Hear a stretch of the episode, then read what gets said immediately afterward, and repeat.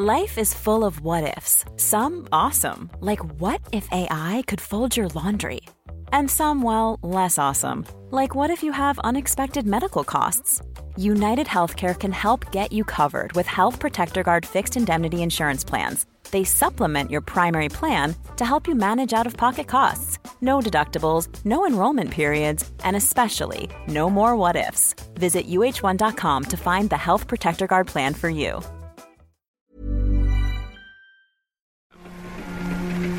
America. Lots of room and people. All kinds of people. People from different countries with different religions, different colored skin. They can live together and work together and build America together because they're free. Free to vote.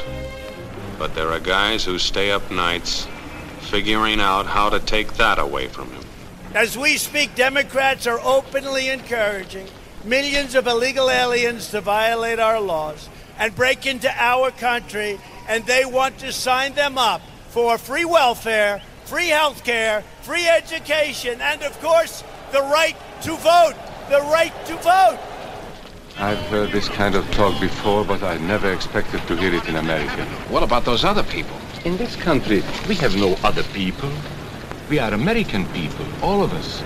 There's something going on, but there's something going on and But I think there's something going on. and there is something going on out there. And I think you know what I mean. There's there's something going on. There's something that there's something that's very interesting that's happening. There is something going on, though, Sean. There's something going on. There's something going on. There's something going on, Phil. There's something going on here. There's something going on that's really incredible in this country.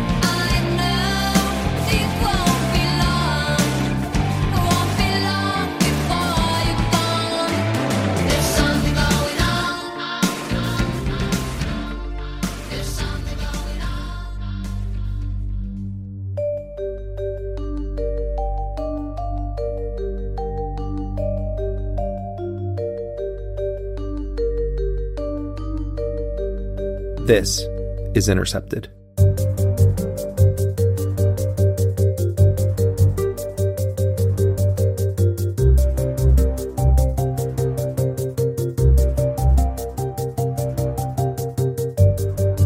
I'm Jeremy Scahill coming to you from the offices of The Intercept in New York City, and this is episode 73 of Intercepted. You get to vote in what I believe will be the most important election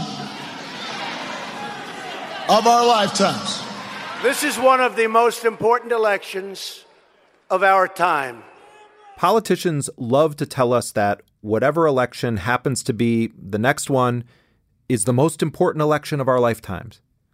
With Donald Trump as president, that stump speech line actually carries weight, particularly when you have neo Nazi and fascist attacks on Jews because they're Jews, or on African Americans because they're African Americans.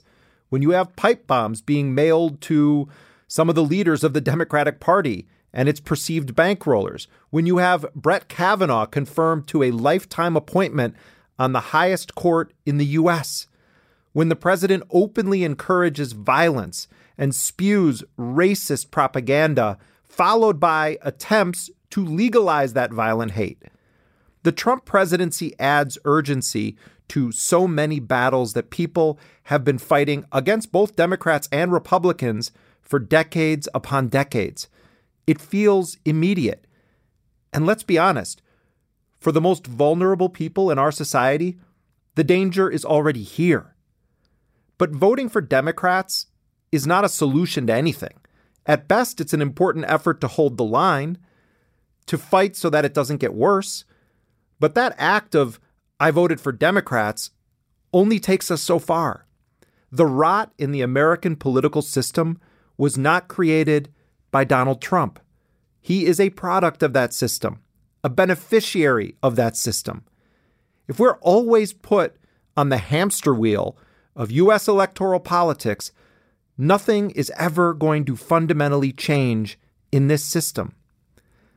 The journalist Chris Hedges has spent the last decade and a half trying to ring the alarm about the dangers of the U.S. political system. and he writes about a corporate and financial coup d'etat that happened long ago in this country. Now, before Hedges embarked on this mission, he was a longtime war correspondent for the New York Times. In fact, he was part of the Pulitzer Prize winning team that covered the 9 11 attacks and the aftermath. Hedges' book, War is a Force That Gives Us Meaning, remains a classic work for studying war journalism. Chris Hedges quit the New York Times after being reprimanded for his public denouncement of the Bush administration's invasion of Iraq. And that largely ended Chris Hedges' relationship with large, powerful media organizations. He's currently a columnist at Truthdig. He hosts a show on Russian television on RT America, and he teaches a college class at a state prison in New Jersey. In 2012, Hedges sued President Barack Obama in a case known as Hedges v. Obama over Section 1021 of the National Defense Authorization Act. Hedges said that that act would allow for the detention or rendition of U.S. citizens. Hedges won an injunction in that case, but the decision was ultimately overturned on an appeal filed by the Obama administration. Chris Hedges' latest book is America, the Farewell Tour, and he joins me now. Chris, welcome to Intercepted. Thanks, Jeremy. Is there a difference in your view between the Democratic and Republican parties, given everything we're seeing now in the era of Trump? Well, of course, there's a difference. Um, it's how you want corporate fascism delivered to you. Uh, do you want it delivered by a Princeton educated Goldman Sachs criminal, or do you want it delivered by a racist, nativist, Christian fascist? And this is essentially what the Trump administration, this is the ideology that the Trump administration has embraced because Trump has no ideology. So they're filling his ideological void. But, you know, and you've reported on this, the the fundamental engines of oligarchic global corporate power are advanced by both parties. And one attempts to present that in a kind of multicultural, inclusive way. The other is you know, it, kind of embraced by troglodytes. But you, there's no way within the American political system you can in any way tame or challenge the war machine or Goldman Sachs or ExxonMobil. Uh, the Democrats' assault on civil liberties under Barack Obama, again, as you know well, uh, were worse than under George W. Bush. Um, the expansion of drone warfare, which again you reported on, was uh, all under the Obama administration. The reinterpretation of the 2002 Authorization to Use Military Force Act uh, was interpreted by the Obama White House to give them the right to assassinate American citizens. Anwar al-Awlaki and his 16-year-old son, and was his daughter also was killed, right? Uh, it's that old book was written 30 years ago, you know, Friendly Fascism. It's how you want it served up. And the press, of course, the commercial press has a vested interest in doing this, but we've personalized the problem in Trump without realizing that Trump is the product of a failed democracy. Trump is what rises up from the bowels of a decayed and degenerate system, and you can get rid of Trump, um, but you're not going to get rid of what the sociologist Emile Durkheim called that anomie uh, that propels societies to engage in deeply self-destructive behavior, whether that's the opioid crisis. And this is the my latest book is called America: The Farewell Tour, but it looks at these pathologies, these what sociologists call diseases of despair, and argues that until those social bonds are reknit, until that anomie is confronted, um, not only are things not going to get better, uh, but especially as we uh, are now on the cusp of another financial breakdown, they're going to get worse. Noam Chomsky, who consistently now for election after election has openly said that the only choice is to support the Democrats. And more recently, he's been saying that the, the GOP, the Republican Party, is the single greatest threat to global stability or peace in the world. Uh, overwhelmingly, the uh, uh, Republican Party uh, is uh, uh, simply a major threat to not only to the country but to human survival. I've said in the past that I think they're the most dangerous organization in human history. I don't agree with Noam on that issue. I think the problem is that, and I was very involved in the Nader campaign when he was running for president. I was a speechwriter And nobody's fought corporate power with more integrity and courage and foresight than Nader. And essentially, he was locked out of the legislative process when this corporate coup d'etat, which we have undergone, uh, essentially pushed out the liberal wing of the Democratic Party because Ralph would write this legislation. I think he wrote 24 pieces of legislation the Mine and Safety Act, the OSHA, the Clean Water Act. All, all this was written by Nader, but then passed or pushed through by liberals. And I think the problem is that we on the left didn't take a stand. Politics is a game of fear. And Ralph's argument was that 5, 10, 15 million people walk out on the Democrats. They will feel the pressure. In the same way that the Democrats under Roosevelt, with the breakdown of capitalism in the 1930s, felt the pressure from not just the Progressive Party and the old CIO, but also the Communist Party, which we have. I'm not a communist, not, but I mean, that Communist Party played a very important role in terms of putting pressure on the centers of power. Now, where Noam uh, is particularly prescient is understanding the role of the liberal class in a capitalist democracy. The liberal class functions as a kind of safety valve. It ameliorates the system to address the grievances and injustices, especially when they become particularly pronounced among the working class. So Roosevelt who in his private correspondence, which were published after his death, he actually uses the word revolution. He says, if we don't respond to this crisis, since the private sector can't put people to work, the government must put people to work, then we will undergo revolution. This is Roosevelt's word. And he also said that his greatest achievement was that he saved capitalism. That's the role of the liberal class. Now, the the radical movements have been eviscerated and destroyed in the United States. And we had very, as you know, very militant radical movements, especially on the eve of World War I, uh, the old anarchist movements, the Wobblies, great figures, Mother Jones, uh, Big Bill Haywood. So the radical movements were destroyed. And then this was accelerated, of course, in the 1950s and many Ellen Schrecker has written a couple good books on this and there was I didn't understand the extent of it till I read Schrecker. So you had the FBI going into high schools with lists of teachers with no evidence. Most of these people weren't even communists, um, but they were progressives and getting them fired and then they were blacklisted. They could never teach again. If a person defends the activities of communist nations while consistently attacking the domestic and foreign policy of the United States, she may be a communist. But there are other communists who don't show their real faces, who work more silently. The purging of American society of anyone with a social conscience went quite deep. Then you saw the 1960s, but in the 1960s, labor was divorced from the radical movements, which was fatal. Then the corporatists really made a huge push, the 1971 Powell memo.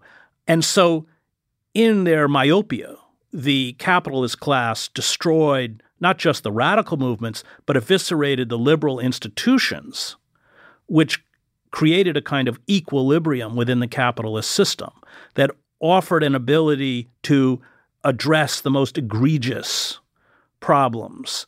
And this is and this is now where we've ended up in in the greatest income inequality in American history, the the seizure of power by, and they're not even traditional capitalists. They don't make anything. They're all speculators, global speculators. That's what Goldman Sachs does. They've seized control of our economy and most economies. The breakdown that we experience has been bipartisan. Uh, Clinton was, of course, the poster child for this. Clinton understood that if he did corporate bidding, he would get corporate money. And of course, by the 1990s, fundraising parity with the Republicans was equal. And uh, when Barack Obama ran, first ran in 2008, he got more. So we've got to look at the structural issues. I mean, I find Trump as repugnant and repulsive as everyone else. Uh, but our problem is not embodied in the personality of Donald Trump. Hmm. I think that there are there are two separate debates. They're related, but there are two separate debates to have. On the one hand, I think you and I share this view. Nothing is ever going to fundamentally change in this country of any worth until the two party monopoly over the lives of our politics is shattered. It's just not going to fundamentally change. But then you have this other reality when it does seem like every election, and this is Obama was saying it just this week, is the most important of our lifetime. The most important election of our lifetimes. I, I, I know politicians always say that, but this time it's really true. because America is at a crossroads. There's no doubt that Hillary Clinton would not have had Brett Kavanaugh on her court or Neil Gorsuch on her court. She probably would have been in potentially more wars than Trump is in right now, would have had a much more militaristic stance on a, a range of issues. But how do you reconcile those two discussions? On the one hand, this need to finally deliver a meaningful blow against the, the, the two party system. And on the other hand, hold the line against things becoming even worse. Like it's hard to imagine a worse scenario than having Donald Trump and and I think people need to always remember this, Mike Pence, a, a radical right-wing Christian ideologue uh, who has his own forms of corruptions. But how do you reconcile those two things? It's Chris? causation. What caused it? And what caused it was the decision by the Democratic Party to sell out working men and women. So that's why the Democratic Party runs so close to the margins in every election. I mean, Trump should not be a political figure who mounts a credible challenge to a party that truly represents the interests of working men and women. But Pelosi, Schumer, they're all tethered to Wall Street. And they won't address the fundamental issue, which is social inequality. And because they won't address it, they play to the margins.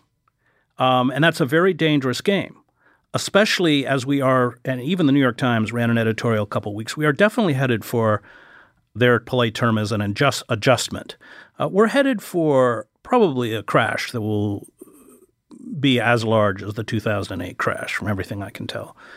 And then what happens? Then the monsters really come out. I saw it in Yugoslavia. It was not a happy Easter in Sarajevo. This capital of Bosnia Herzegovina continues to be the focal point of the latest chapter of the civil war in Yugoslavia. In recent days, the people of Sarajevo have been subjected to artillery and mortar attacks by Serbian militiamen and the regular Yugoslav, mainly Serbian army. And so it's short term gain. The problem is that those of us who care about an open society and advancing the interests of the poor and the working class and even the middle class surrender every election cycle to the Democratic Party, and therefore we're utterly ineffectual. And we should have, of course, back when Nader was running in 2000, stepped out. And that's why it's gotten worse and worse and worse. Um, it's lonely, it's difficult. You're right about Kavanaugh. But if we really want to stop it, um, we're going to have to rise up against the machine. And those first few tentative steps will be very difficult. We're never not going to cure this in an election cycle. But we haven't even talked about climate change. I mean, the, the we are watching the a, a, form of ecocide. I mean, the latest climate report was that the oceans have stored far more heat. I mean, so that means that if we stopped all carbon emissions today, we would still suffer catastrophic effects. I mean, the polar ice caps are there's an iceberg, what, twice the size of Manhattan or something that just broke off. I mean, the planet is disintegrating in front of our eyes. And the Democratic Party uh, is not doing anything about it in anything meaningful. I mean, rhetorically, they recognize the reality reality of it, but it's a, a form of magical thinking to think that we're going to adjust or adapt or technology is going to save us, just as it's magical thinking to think it doesn't exist. So our problems are far more severe. And while the Democratic leadership is not as radical as the kleptocrats and the Republican Party, they move in the same direction. They, they just move at a, at a slower pace. Uh, we don't have time to play this game anymore. One of the, I think, legitimate lines of concern that I hear coming from people of color and women uh, about the idea of not voting for the Democrats uh, is that we can't afford to engage in the in the kind of thinking that Chris Hedges is laying out here, or that Jill Stein was laying out, or that Ralph Nader uh, is laying out, because the threat to us is immediate. Uh, in the case of women uh, and access to abortion, it's immediate. In the uh, in the case of uh, police uh, brutality and extrajudicial killings of black people, it's immediate. And so you will hear this very intense level of concern or anger at the notion that you're using this particular election to sort of say the revolution starts now and we need to, at all costs, dismantle this system. But what, what would you say to people who say, yeah, I get that. I can't afford to do that because I'm worried about losing access to abortion like next month? Well, let's begin with the system of mass incarceration and police terror. I teach in a prison, and half of my students wouldn't be there but for Bill Clinton. That whole quote unquote law and order issue was seized by Biden and Clinton as they transformed the Democratic Party into the Republican Party and pushed the Republican Party so far to the right it became insane. So, in terms of people of color, in fact, it was the self identified liberals of the Democratic Party. These were the three strikes you're outlaws, the tripling and quadrupling of sentences, the 1994 omnibus crime bill that poured, what, $300 billion into the prison system. It's all Democrats. Today, the bickering stops. The era of excuses is over. The law abiding citizens of our country have made their voices heard. Never again should Washington put politics and party above law and order. In terms of abortion, that is a legitimate concern. I mean, we're going to have these guys on this court for a, well, Ka- a, a couple gonna, generations. Well, it's clear. I mean, Kavanaugh was pushed by the Christian right um, because he will clearly abolish Roe v. Wade. I mean, that's why he's there. And that's why the Christian right made it very clear to the Trump administration you must put him on. But are we going to rectify this political, economic, cultural, social descent by every election cycle surrendering to the Democratic Party. And I think if you look at the last few decades, um, the proof is there. It is getting steadily worse and worse and worse. And we have to overthrow the corporate state. Um, we have to wrest power back into our hands. The Democratic Party, if it truly addressed social inequality in a real way, the way Bernie Sanders. I mean, the thing about Sanders and Trump, although Trump is a con artist, is that they both spoke about the reality that most Americans experience. And yet, if you turn on CNN, they will tell you the economy is booming. Well, booming for whom? I mean, the, the overheated stock market is not a sign of financial health. Go back and read John Kenneth Galbraith's book, The Crash. So, I mean, stock values are no longer in any way, real way related to the values of companies.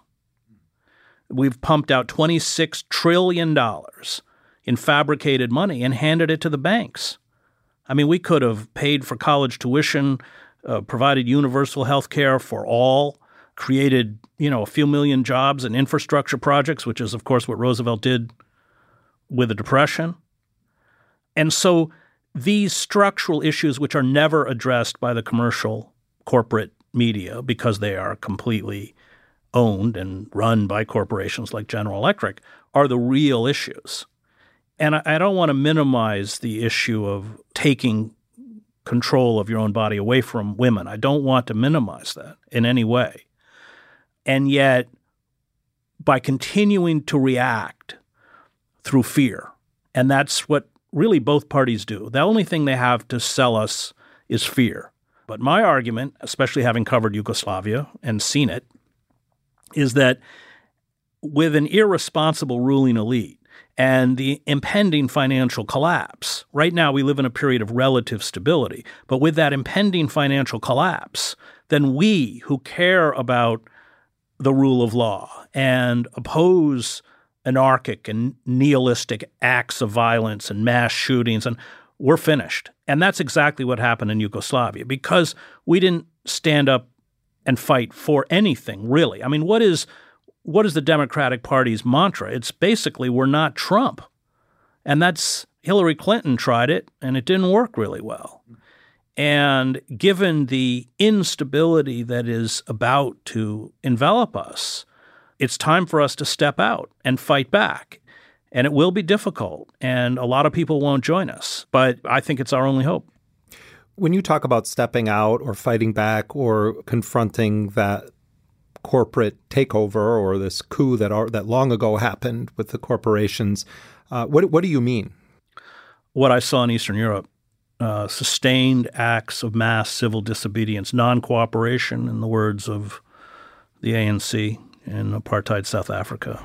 The idea of a democratic and free society in which all persons will live together in harmony and with equal opportunities.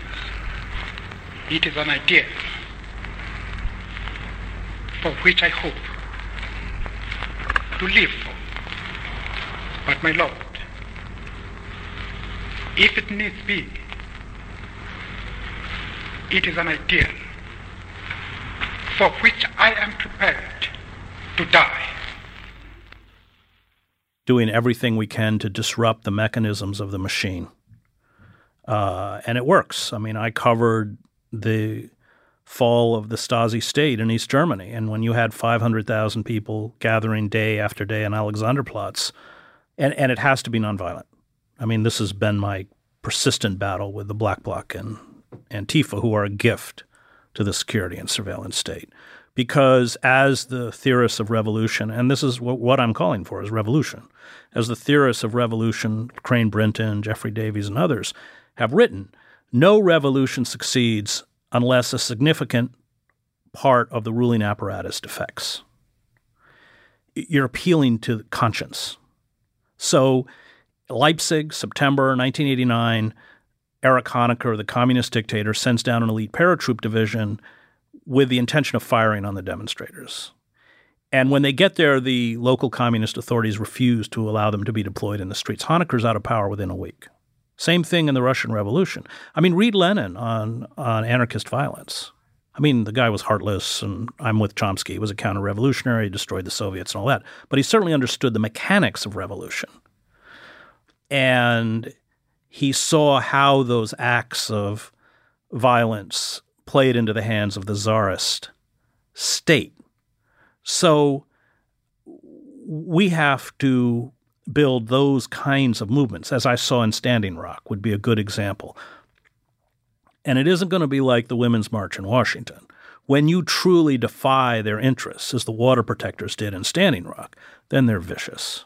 So you had 700 arrests, uh, constant infiltration, drones flying over the camp, attack dogs, water cannons laced with pepper spray. But that that's it. And, and if we just reduce everything to climate change alone, we don't have any time left. When Obama was president, you were a plaintiff in a lawsuit against Barack Obama. Filing a complaint in Southern U.S. District Court against Barack Obama and Secretary of Defense Leon Panetta to challenge the legality of the NDAA. Their plaintiff is none other than veteran war correspondent and Pulitzer Prize winner Chris Hedges and it's centered around the National Defense Authorization Act. And I think it's a particularly relevant yeah. story for you to explain, given the fact that Trump uh, and his administration seem to be indicating that they're going to toss posse comitatus out. That's uh, already been in, destroyed. In the, I mean, the, that's what Obama did. So this is on people's mind now, but in the context of Donald Trump. So explain why you filed this lawsuit, and you you were joined then by Dan Ellsberg, right. Noam Chomsky, right. the, journalist Alexa O'Brien. There was a yep. whole list of people that right. were public figures, journalists, intellectuals, and others. Why did you sue Obama over the Na- National Defense Authorization Act? Well, because he overturned the 1878 Posse Comitatus Act, which had prohibited the military from acting as a domestic police force. He signed it into law at around midnight on 2011. That Section 1021 allows the federal government, or the executive branch in particular, to carry out extraordinary rendition, to seize an American citizen who supports the Taliban, Al Qaeda, or something called quote unquote associated forces, whatever that is, and hold them indefinitely uh, in detention without due process until quote unquote the end of hostilities, which, as we've seen in 17 years of warfare, is forever. So it was a section part of the National Defense Authorization Act, which is renewed every year, designed, uh, I think, because the elites understand how precarious the situation is, designed uh, a, as a last resort to employ the military to crush any kind of domestic unrest. And I think that's because ultimately they don't trust the police to protect them. So, I mean, just anecdotally, when a few years ago we had the teachers' strike in Chicago, the teachers, when they were marching through the streets of Chicago, would go into the precincts of the police to use the bathrooms and the police would applaud. This terrifies the elite. Or when I, a few years ago, was arrested in front of the White House with 133 veterans from Vietnam, Iraq, and Afghanistan, it turns out that the Washington police, uh, most of them are in the National Guard, and as they would cuff us, they would say, keep protesting. And so that's why we have Section 1021. We won in the Southern District Court in New York. And then uh, the Obama administration immediately asked that the injunction, the temporary injunction, be lifted. And to her credit, Judge Katherine B. Forrest refused. Uh, they then went to the appellate or the Second Circuit, the next court up, uh, and got the injunction lifted in the name of national security. Now, it was fascinating. It was a two year legal process after that. And it was fascinating to watch because here was a very clear black and white issue in the same way that privacy is a very black and white issue. I mean, once we had the Snowden revelations, every time you want to get all warm and fuzzy about the Democrats, remember what they did to restore our right to privacy, which was zero. And what they ended up doing is what they always do, which is find a way to deny my right, my standing, my ability to bring the case. And the way they did that is that I was also a plaintiff in Clapper versus Amnesty International before the Snowden revelations, where we challenged wholesale government surveillance, where government lawyers got up in the Supreme Court and not only denied that it was taking place, but told the court that if any of us were being surveilled, we would be informed. And so we waited months with the Second Circuit. That ruling came down. They threw it out. The Supreme Court threw it out in essence denying our standing. And then the Second Circuit said, well, he doesn't have standing in Clapper versus Amnesty International. Therefore, he doesn't have standing in Hedges v. Obama. And so we're rejecting it. We filed a cert or a petition to the Supreme Court, and they wouldn't take it. But during that two year process, the lawyers approached the Democratic leadership and Pelosi said, because it's renewed every year, all you have to do is insert in there that this does not apply to U.S. citizens, and we drop the case. Well, they didn't insert that because that's what it was written for. And does it keep getting passed in the NDAA yeah. under yeah. Trump? Yes. So so explain well, explain in clear terms what this what what well, that means. What, what I'm watching is this ridiculous uh, deployment of you know what's the latest figure 15,000 yeah, 15,000 troops? troops to the US Mexico uh, to border. the US Mexico border. Barbed wire is, can be very beautiful if it's put up right. That's what Trump was saying. We're different. We more than Trump. We have our military now on the border. And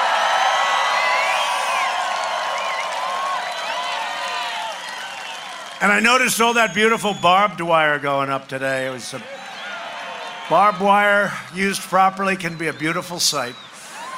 All you have to do is declare these people as terrorists. You know, speaking of the Christian fascists, um, I was the only time I see TV is at a gym or airport, but I flicked on the 700 Club uh, with Pat Robertson you know, as we do. right. Well, I was kind of curious how they were dealing with it. And of course, it was just what I expected, where they were uh, splicing in photographs of uh, marching black clad jihadists carrying, uh, cradling automatic weapons with the caravan, which is a thousand miles from Texas. So we will see. Uh, and we already are seeing uh, animal rights activists, environmental activists all being tried under terrorism laws. And this section of the National Defense Authorization Act really at that point gives the executive branch the ability to completely militarize in a very formal way our society. I mean, we already have in marginal communities militarized police. They they are quasi you know, paramilitary with, with not bound in any way by the rule of law. I mean, I think what is it, 3.1 of our citizens, almost all poor people of color, are murdered every day on the streets of American cities, uh, almost all of them unarmed. Uh, but this brings it to a whole new level, and it's just one more tool that that the corporate totalitarians can employ. I find it fascinating that when Bush was president, you heard a lot of talk about the kind of theocratic nature uh, of that administration, I think you could very effectively argue that theocratic right wing Christian fascists, this is their golden era right now. And I would cite you to the Apostle Paul and his clear and wise command in Romans uh, 13 to obey the laws of the government because God has ordained, ordained the government for his purposes. With someone like Trump, you know, who's uh, he's been married X number of times. He's right. uh, he he represents so much of what they claim to be against in terms of personal morality, but the mere fact that he sort of does the speech, I accept Jesus, it's like all is forgiven and Trump was sent by God. I do think that people are making a mistake not looking at the theocratic drive of Mike Pence, the people that pushed him onto the ticket with Trump, and the fact that Trump won an election they probably would never have been able to win on their own. The radical Christian yeah. right and the elites of the Republican Party. I think Allan Nairn said it best. Trump dragged the the ultra right oligarchs kicking and screaming into power.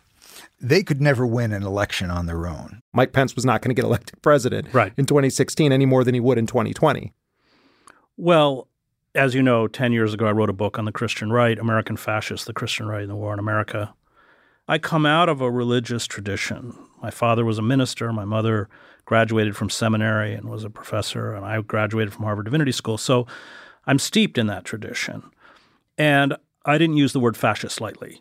Um, in fact, when I finished the book, I went to spend several hours with Fritz Stern, uh, one of the great scholars of fascism who wrote The Politics of Cultural Despair and fled Nazi Germany as a teenager, as well as Robert Paxton, who wrote Anatomy of Fascism, the great Vichy scholar at Columbia. First of all, they're Christian heretics. I mean, you don't need to spend three years at Harvard Divinity School, as I did, to realize that Jesus did not come to make us rich or shower us with consumer products or bless the dropping of iron fragmentation bombs all over the Middle East.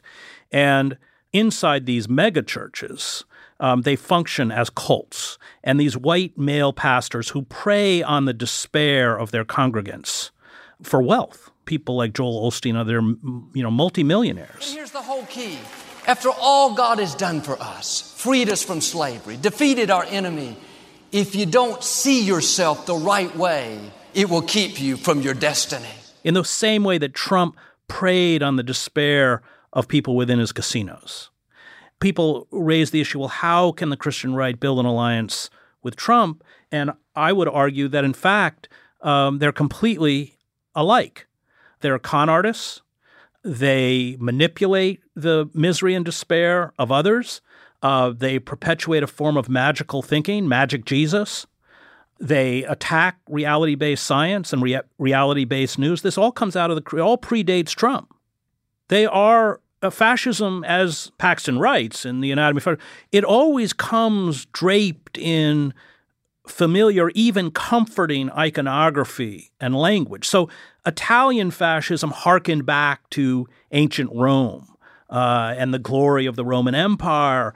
German fascism uh, harkened back to Teutonic myths and this.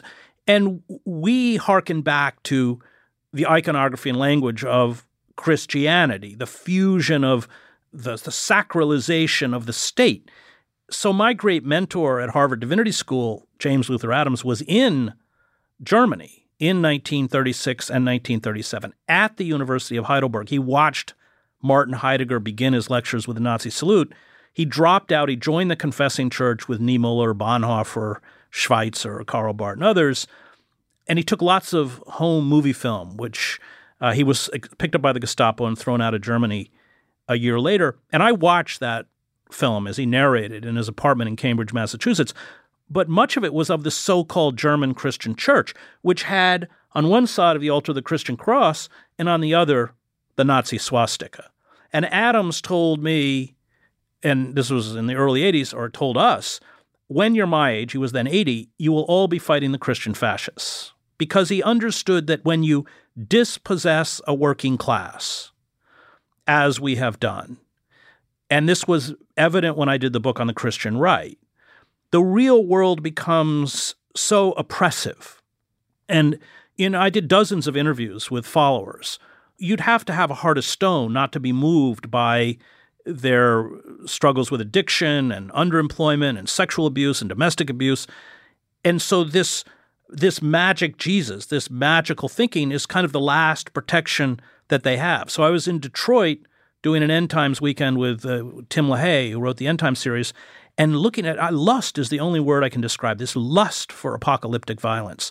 And I think I finally understood that that came from the euphoric desire to destroy the world that almost destroyed them. And at the end of the book, I said, You will not break this movement by trying to argue these people out of creationism. You will only break this movement by reintegrating these people into the economy and rebuilding the social bonds that have been destroyed so that they have a possibility of meaningful work, of self actualization. You know, of all people, John Paul II wrote a very good encyclical about work.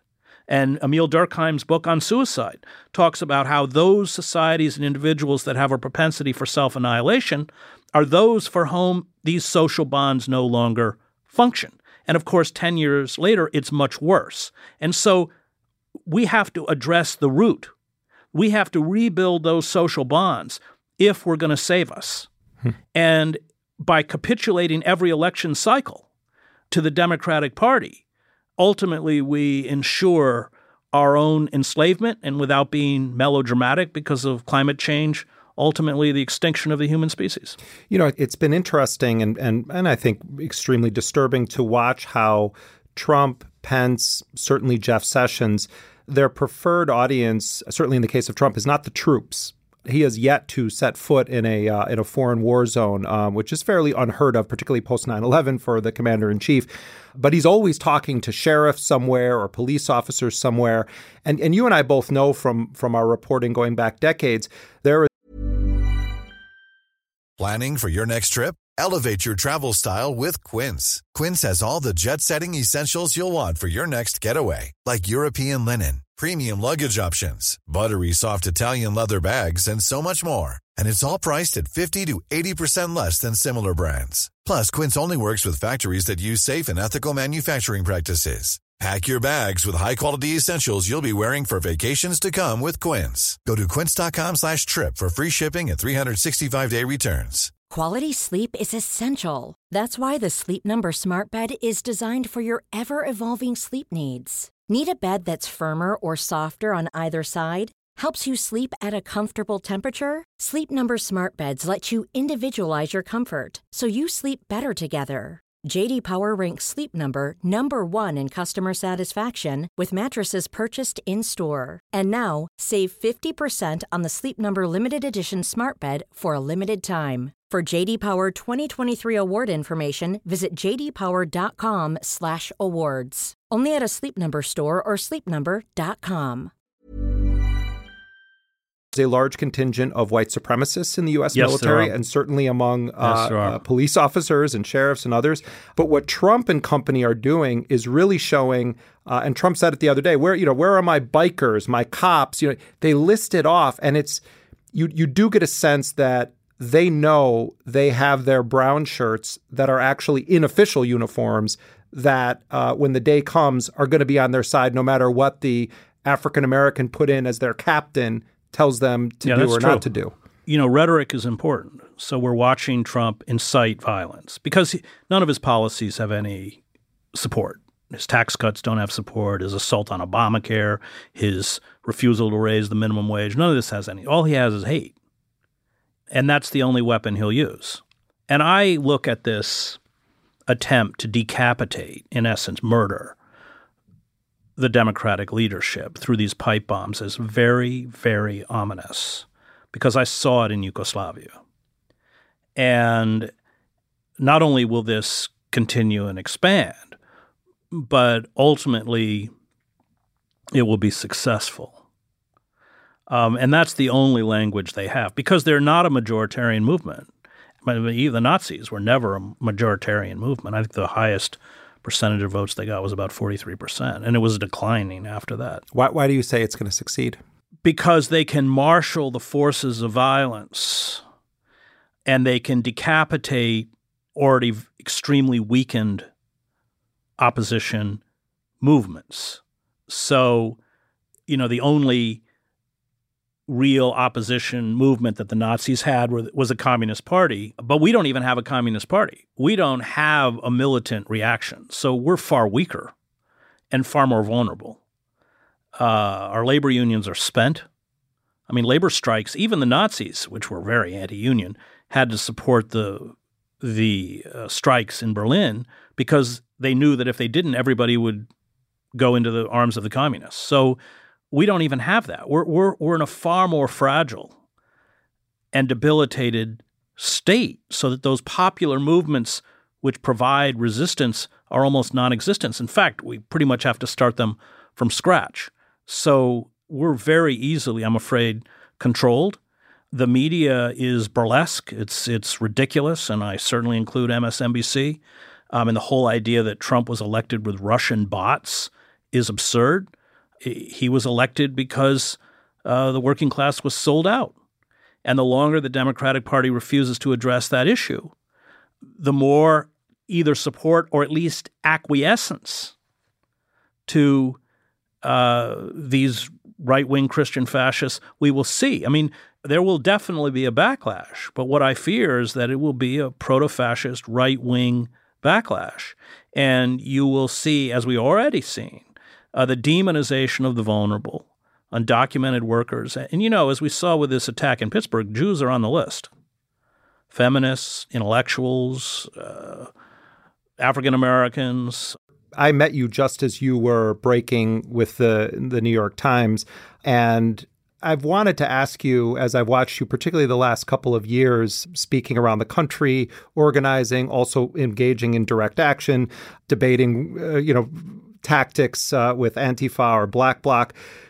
What lessons have you learned that you think could help other people in transitioning from doing the war reporting that you did at the New York Times to now basically being on the road all the time, either talking about ideas that you've laid out in your books or sharing history or analysis that you found, or being there at demonstrations or in economically or politically targeted communities. What are some of the lessons you've learned that might be helpful for people trying to make sense of their own lives in the context of this political historical moment we're in? The most important lesson, having come out of distressed societies, disintegrating societies, is that every societies are extremely fragile, and that the facade of that society uh, will often appear mono- monolithic and powerful, but that they crumble from within, and that's where we are.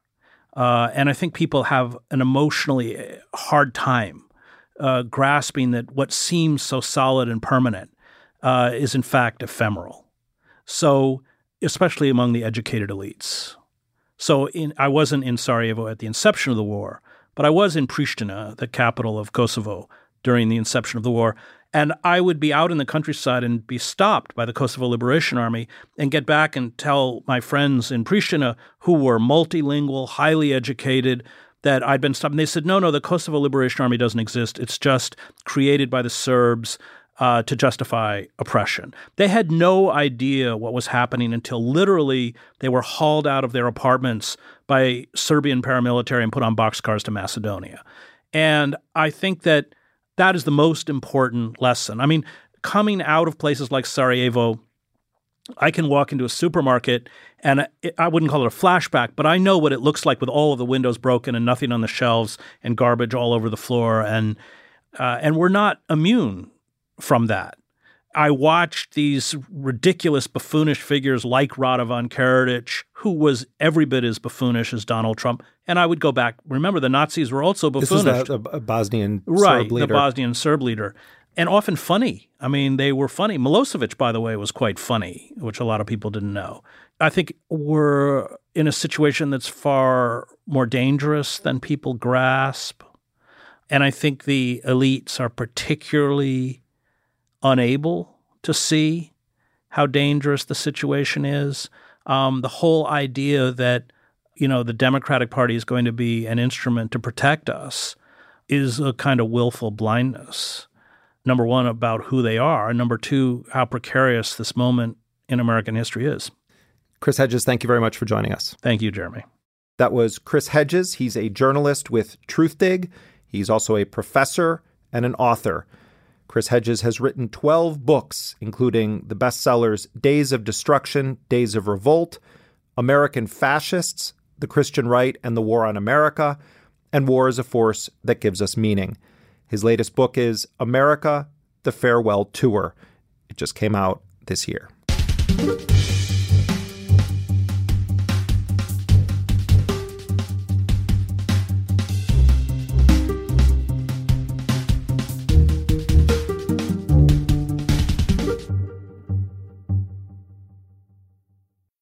In 1923, the term fascism was not globally recognized. Just a year earlier, Benito Mussolini had officially seized power in Italy after years of building up a paramilitary apparatus that had at its core an extreme racist, bigoted, right wing ideology. It was 16 years before the Nazi invasion of Poland, but already in Germany, there were small groups inspired by Mussolini who imagined that they could one day consolidate a fascist type state in their own country. Mussolini's rise to power was not met with shock and outrage in Washington or among the powerful U.S. media outlets of the day. In fact, major papers like the New York Times and the Chicago Tribune credited Mussolini with saving the Italian economy from leftists, or as the Times put it, returning Italy to, quote, normalcy. For many years, the U.S. position on fascism was one of indifference, neutrality, and actually occasional support. U.S. history now teaches us that the U.S. saved the world from fascism. But that's a narrative that is unconscionably lacking in any real historical context. But in 1923, in Germany, one radical and visionary woman saw the rise of Mussolini for what it was she also saw the grave dangers the world would face if fascism was allowed to spread. Her name was Clara Zetkin. She was a close collaborator of Rosa Luxemburg, and she initiated the first International Women's Day in 1911. Zetkin was 66 years old in 1923 when she was tasked by the Communist International with preparing a report on the rise of the fascist movement. That report, presented in June of 1923, remains one of the most prescient and accurate accounts of the threat of fascism, and it's filled with suggestions of strategies on how to fight it before it spread. That report has now been published as a book by Haymarket Books under the title Fighting Fascism How to Struggle and How to Win. It's a devastating report stunning in its ability to foresee the horrors that would follow if fascism was not stopped. It's also a tragic read. Tragic because Zetkin's words did not take root, certainly not among the leaders of the powerful nations of the world. We asked the brilliant writer and actor Deborah Eisenberg to perform an excerpt from Clara Zetkin's manifesto.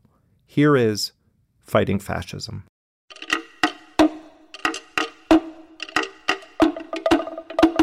We view fascism as an expression of the decay and disintegration of the capitalist economy. We can combat fascism only if we grasp that it rouses and sweeps along broad social masses who have lost the earlier security of their existence, and with it often their belief in social order.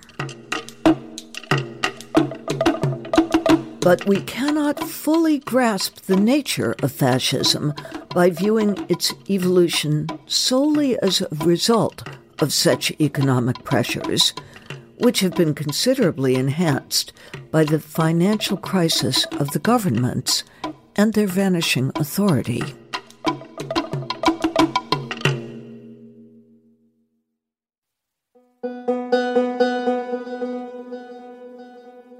Fascism became an asylum for all the politically homeless, the socially uprooted, the destitute, and disillusioned.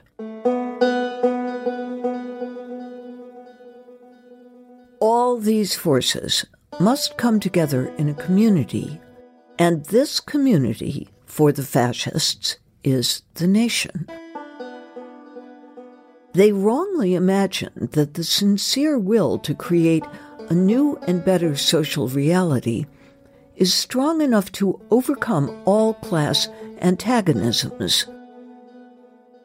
The instrument to achieve fascist ideals is, for them, the state. A strong and authoritarian state that will be their very own creation and their obedient tool. This state will tower high above all differences of party and class and will remake society in accord with their ideology and program.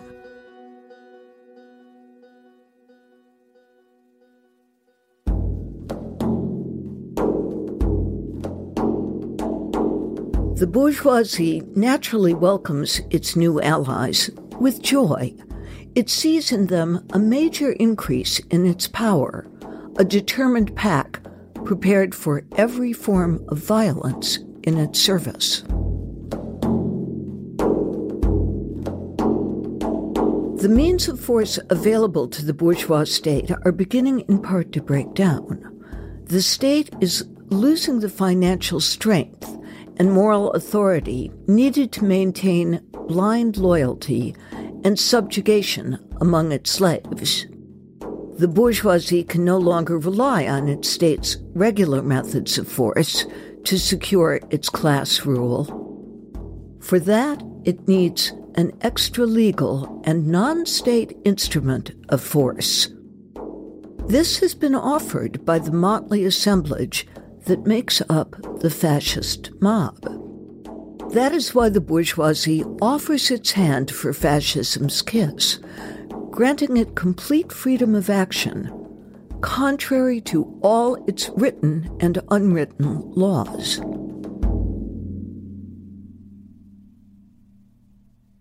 It is evident that fascism has different characteristics in every country, based on specific circumstances.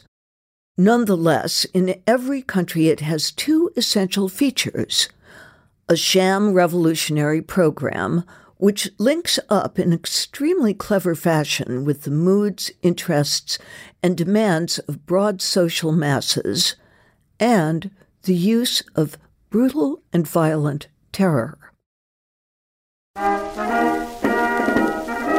The classic example of fascism's development and character today is Italy.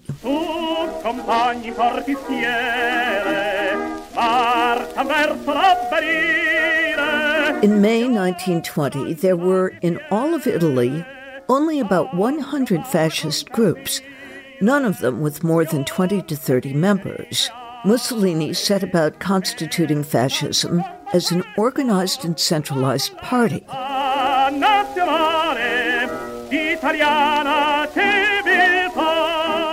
Until then, it had been only a loose movement. The fascist groups for terrorist subjugation of the working class in Italy are the so called squadrons.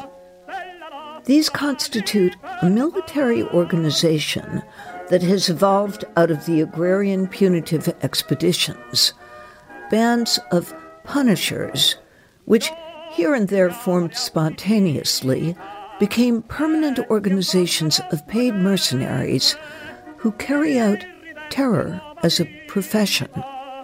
The squadrons developed over time into a purely military force, one that carried out the coup and underpins Mussolini's dictatorial power.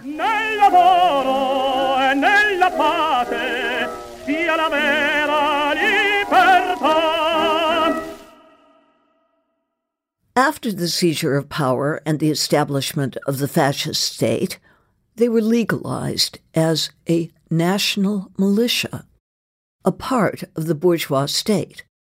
They are committed, as was officially declared, to the service of God, the nation, and the Prime Minister. At the time of the fascist coup, they numbered between 100 and 300,000. Now they are half a million. This is Italy in 1922. These marching men are charter members of a new Italian political party, the Fascists, founded and led by a flamboyant ex-editor, ex-army corporal, ex-socialist, Benito Mussolini. His threats of violence and revolution win him the office of premier. On his first anniversary, with the aid of gunfire, kidnapping, and castor oil, he is absolute dictator. Italians must call him Duce.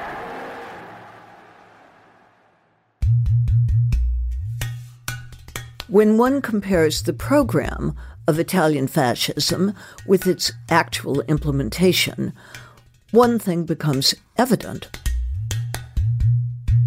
The complete ideological bankruptcy of the movement. There is a blatant contradiction between what fascism promised and what it delivered to the masses. All the talk about how the fascist state will place the interests of the nation above everything, once exposed to the wind of reality, burst like a soap bubble. The nation revealed itself to be the bourgeoisie. The ideal fascist state revealed itself to be the vulgar, unscrupulous bourgeois class state. I am very glad to be able to express my friendly feelings towards the American nation, my fellow citizens, who are working to make America great, to make America great, to make America. We must take up the struggle more energetically, not only for the souls of proletarians that have fallen to fascism, but for all the layers that are placed today by their economic and social position in increasingly sharp conflict with large scale capitalism. We must not forget that there is a precondition for successfully overcoming fascism abroad, and that is for us to also combat organized fascism in our own country with all our strength and thoroughly defeat it. It must be brought home to workers' attention that the fate of the Italian working class will be theirs as well. Italian fascism is already extending its web into Germany. The Hitler gangs who reign in Bavaria are already transforming it into a fascist state. We must grapple with this national ideology explicitly. In every country, committees made up of proletarians of all parties must be organized for the systematic struggle against fascism. Our most urgent task today is to form a united front of all working people in order to turn back fascism all the differences that divide and shackle us, whether founded on political, trade union, religious, or ideological outlooks, must give way. All those who are menaced, all those who suffer, all those who desire freedom must join the united front against fascism and its representatives in government.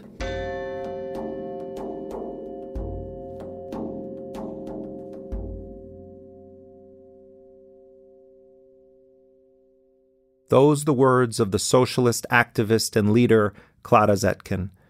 Her report on the rise of fascism has been published as a book.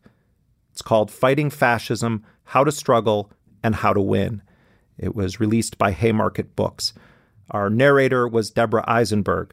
She is the winner of the PEN Faulkner Award for Fiction and many other prizes. Her latest book, published in September, is a collection of short stories. It's called Your Duck is My Duck. Many thanks to Anthony Arnove for editing the excerpt for this piece.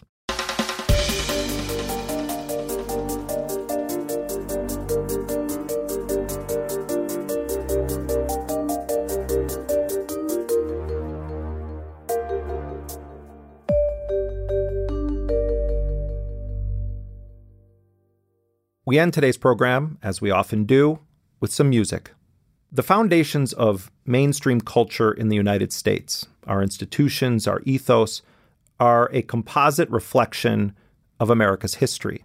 It's a history built on a legacy of destruction and struggle, the genocide of native peoples, the degradation of their land, the abduction and enslavement of Africans. In part, it is a history of theft. It's an enduring narrative that has mutated over time, the product of a system that manifests itself today through voter suppression and disenfranchisement, the paramilitarization and pacification of the police, the exploding state surveillance apparatus, the practice of mass incarceration, and the attempt to erase the humanity of whole swaths of people. For some, to both endure and fight this brutality is the quintessential American experience. I fell deeper, deeper, deeper, deeper in a drain. And I drank that I woke up, that I woke up in a fucked up America. This is Lonnie Holley, an African American artist from Birmingham, Alabama. His life and art are irrevocably entangled, the product of his hardships, his exploration of himself, and the spiritual universe. Holley was born in 1950 in Alabama, the seventh of 27 children. As he tells it, his overwhelmed mother entrusted a one and a half year old Holley with a woman who worked as a burlesque dancer just to temporarily watch over him. Well, that dancer never returned Holley to his mother, instead, traveling around the country with him as she performed. By the time the burlesque dancer returned to Alabama with Holley, it was to a whiskey house on the periphery of the state fairgrounds. Alarmed by the precariousness of the now four year old Holley's life, the bar proprietress decided to adopt him. Apocryphal or not, Holley might tell you he was traded for a bottle of whiskey. From this new home, Holley snuck into the Midway, exploring the fantastical world of the fair. Next door was a drive in movie theater, where the young Holley picked up trash for modest change, absorbing all the musicality that the soundtracks of 1950s American cinema had to offer. Still curious about his biological family, Holley would wander the creeks and backwoods of Birmingham in search of them. Unaware of the curfew instituted by the then Commissioner of Public Safety, the notorious racist Eugene Bull Connor, an 11 year old Holley was arrested by police and later sent to the Alabama Industrial School for Negro Children. By every definition, it resembled convict leasing more than it did a place of learning. Eventually, Holley was reunited with his maternal grandmother, who took him in. His foray into the art world did not begin until he was 29 years old, after the tragic death of his sister's children in a house fire. Unable to afford headstones, Holley gifted her two that he had carved himself from sandstone. This event plunged Holley into a lifelong vocation of creation, engulfing his home and property with sculptures he'd constructed entirely from found objects tires, animal bones, broken appliances, metal pipes. Late capitalism's debris is another man's treasure. Holley's work has been displayed at the Metropolitan Museum of Art, the United Nations, and the White House. He's also a musician, entirely self taught, and drawing comparisons to Gil Scott Heron and Sun Ra. Holley's latest record is called Myth, that's M I T H, and it's out now. Here is Lonnie Holley. Looking for all to be rendered. Looking for all to come about for my soul. Looking for all somewhere within. One day it all began. Where I am. Um, in reality, I'm my mother's son. I was born February the 10th, 1950, 2 a.m. on Saturday morning. Being the seventh of my mother's 27 children, gave me my name, Lonnie Bradley Holley. Looking for, looking for, looking for to show. I call upon myself. call upon myself. And from then, I started uh, struggling right after leaving out of the womb. Struggling to survive. Mama, little baby. Mama, little baby. Tell you about mama, little baby, and where I learned to love, where I learned to love, learned to love. The ty- type of life that I lived, the carnival, the state fair, is what I grew up with in that earlier part of my development after leaving mama. I mean, took out of a household and put right into boom, the hustle and bustle, everything all the time, real quick, fast, fast life. The fair, you're seeing animals and you're seeing all kind of creatures. You're seeing every type of boots that were on exhibit. You're seeing all of these things, and you're in that life. So my eyes are just, you imagine my kind of brain set just digesting all of these imageries. The gates to the Midway open on a hundred ways of having fun. And, best of all, a thrilling ride on the giant Ferris wheel. And now the wheel turns. Up, up, high in the air. And this is how it seems to ride the big Ferris wheel. So, in the process of being passed from hand to hand, this is where all those experiences came in. From one and a half to four years old, nothing but fair life, nothing but carnival life, nothing else. Running with the carnival.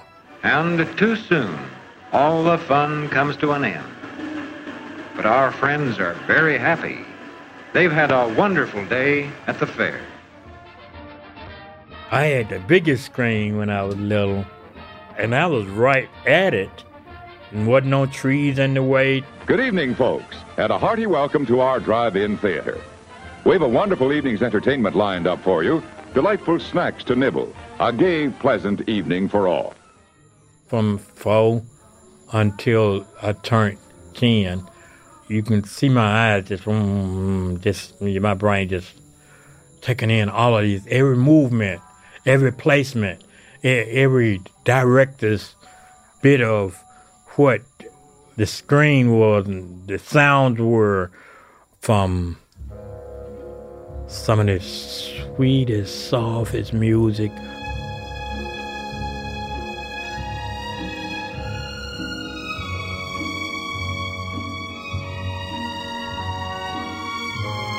All the way.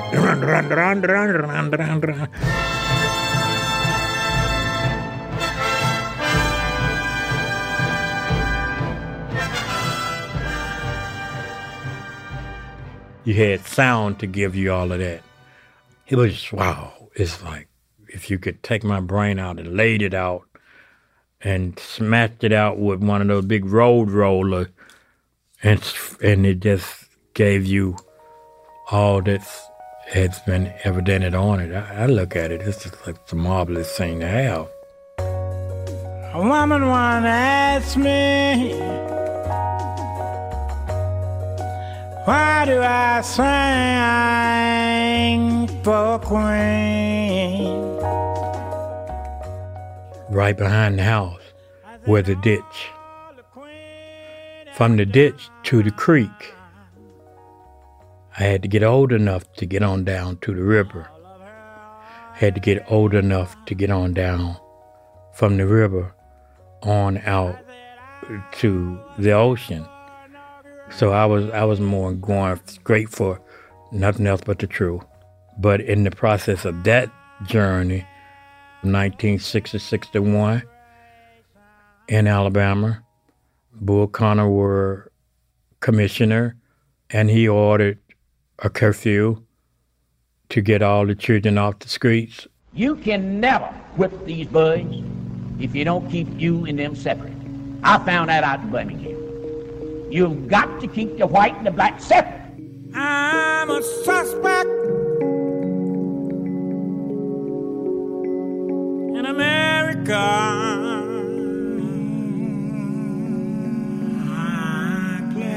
I've been going around. No matter if I'm up or if I'm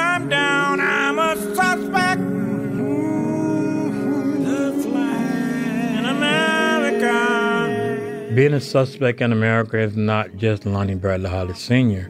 Beyond the chain gang to the flag, the games are still the same. That's everybody that living in America.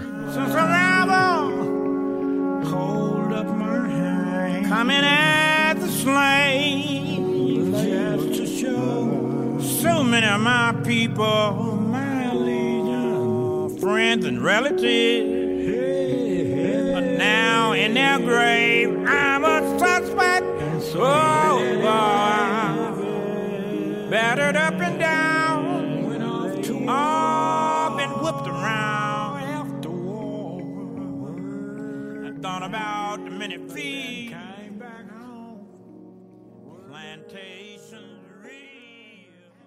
I saw all of these things happen from the time that they brought my body or my ancestors from Africa in captivity and worked them and worked them and worked them.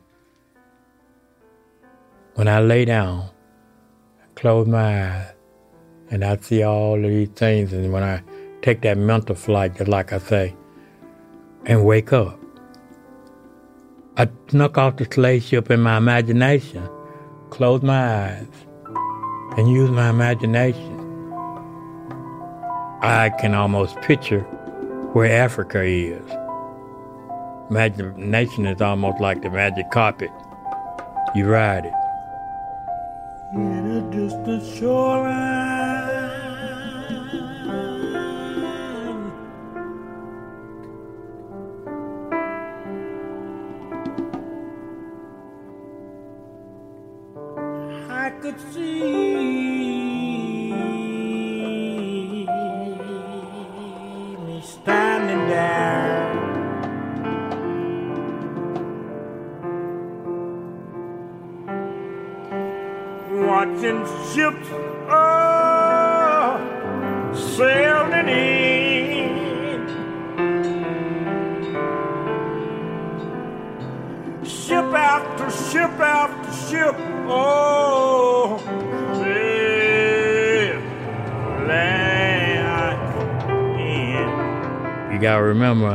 Saw a lot of movies, so if I wanted to say faster than a speeding bullet, the imagination is.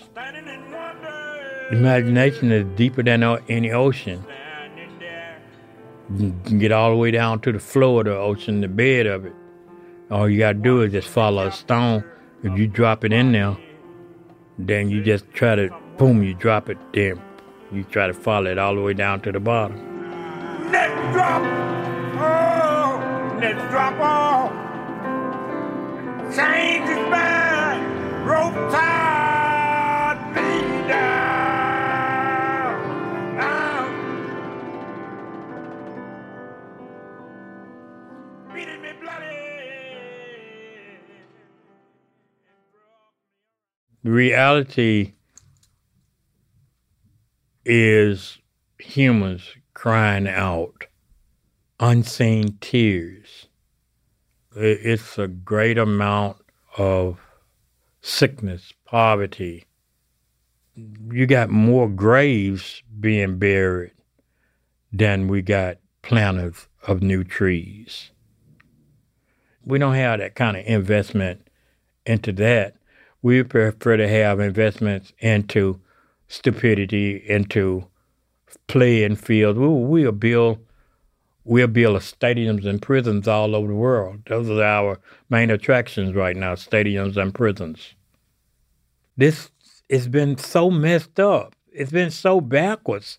And it's even getting even worse. You got people on a very, very small scale, lowest scale of poverty. They're looking up and their hope and their prayers and all of that other kind of justice to make sure that the top layer of these people continue to do better or greater. We don't even talk about the zillionaires around here. We don't even talk about the big, big, big, big, big money holders. But I'm just simply saying there are those that is holding the big, big, big, big, big money. But those are the big, big corporations and the big, big companies. But who making them great?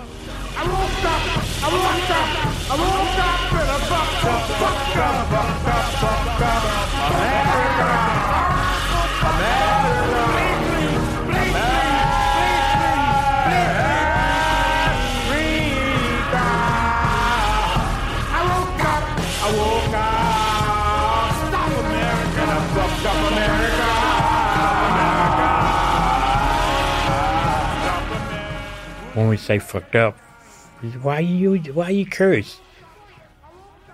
The whole thing is, am I cursing, or am I telling the truth?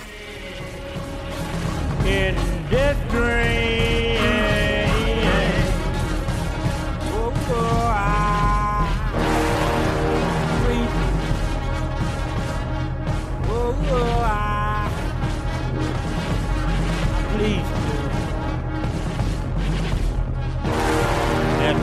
This. Let me out of this.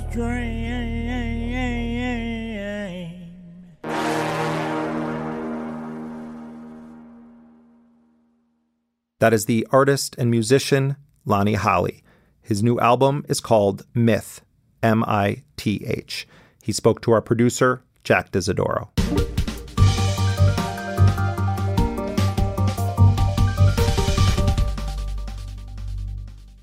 One last note for those of you in the New York City area this Friday, November 9th at 9:15 p.m., Intercepted is going to be hosting a special post-election screening of Michael Moore's latest film Fahrenheit 11/9, as well as the Field of Vision short film A Night at the Garden about a US Nazi rally in the 1930s.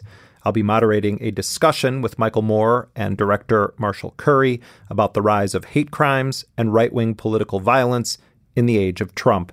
We will post a link on today's episode page where you can buy tickets. It's all part of the Doc NYC Film Festival. That's this Friday, November 9th at 9:15 p.m.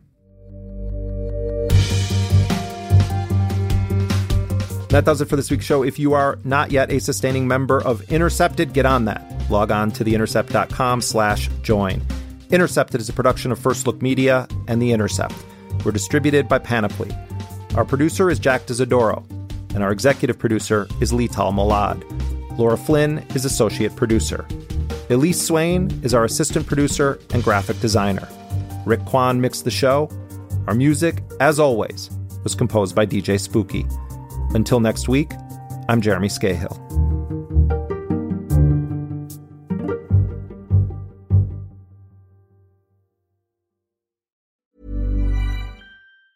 Ever catch yourself eating the same flavorless dinner three days in a row? Dreaming of something better? Well, HelloFresh is your guilt free dream come true, baby. It's me, Keke Palmer. Let's wake up those taste buds with hot, juicy pecan crusted chicken or garlic butter shrimp scampi. Mm. Hello Fresh. Stop dreaming of all the delicious possibilities and dig in at HelloFresh.com. Let's get this dinner party started.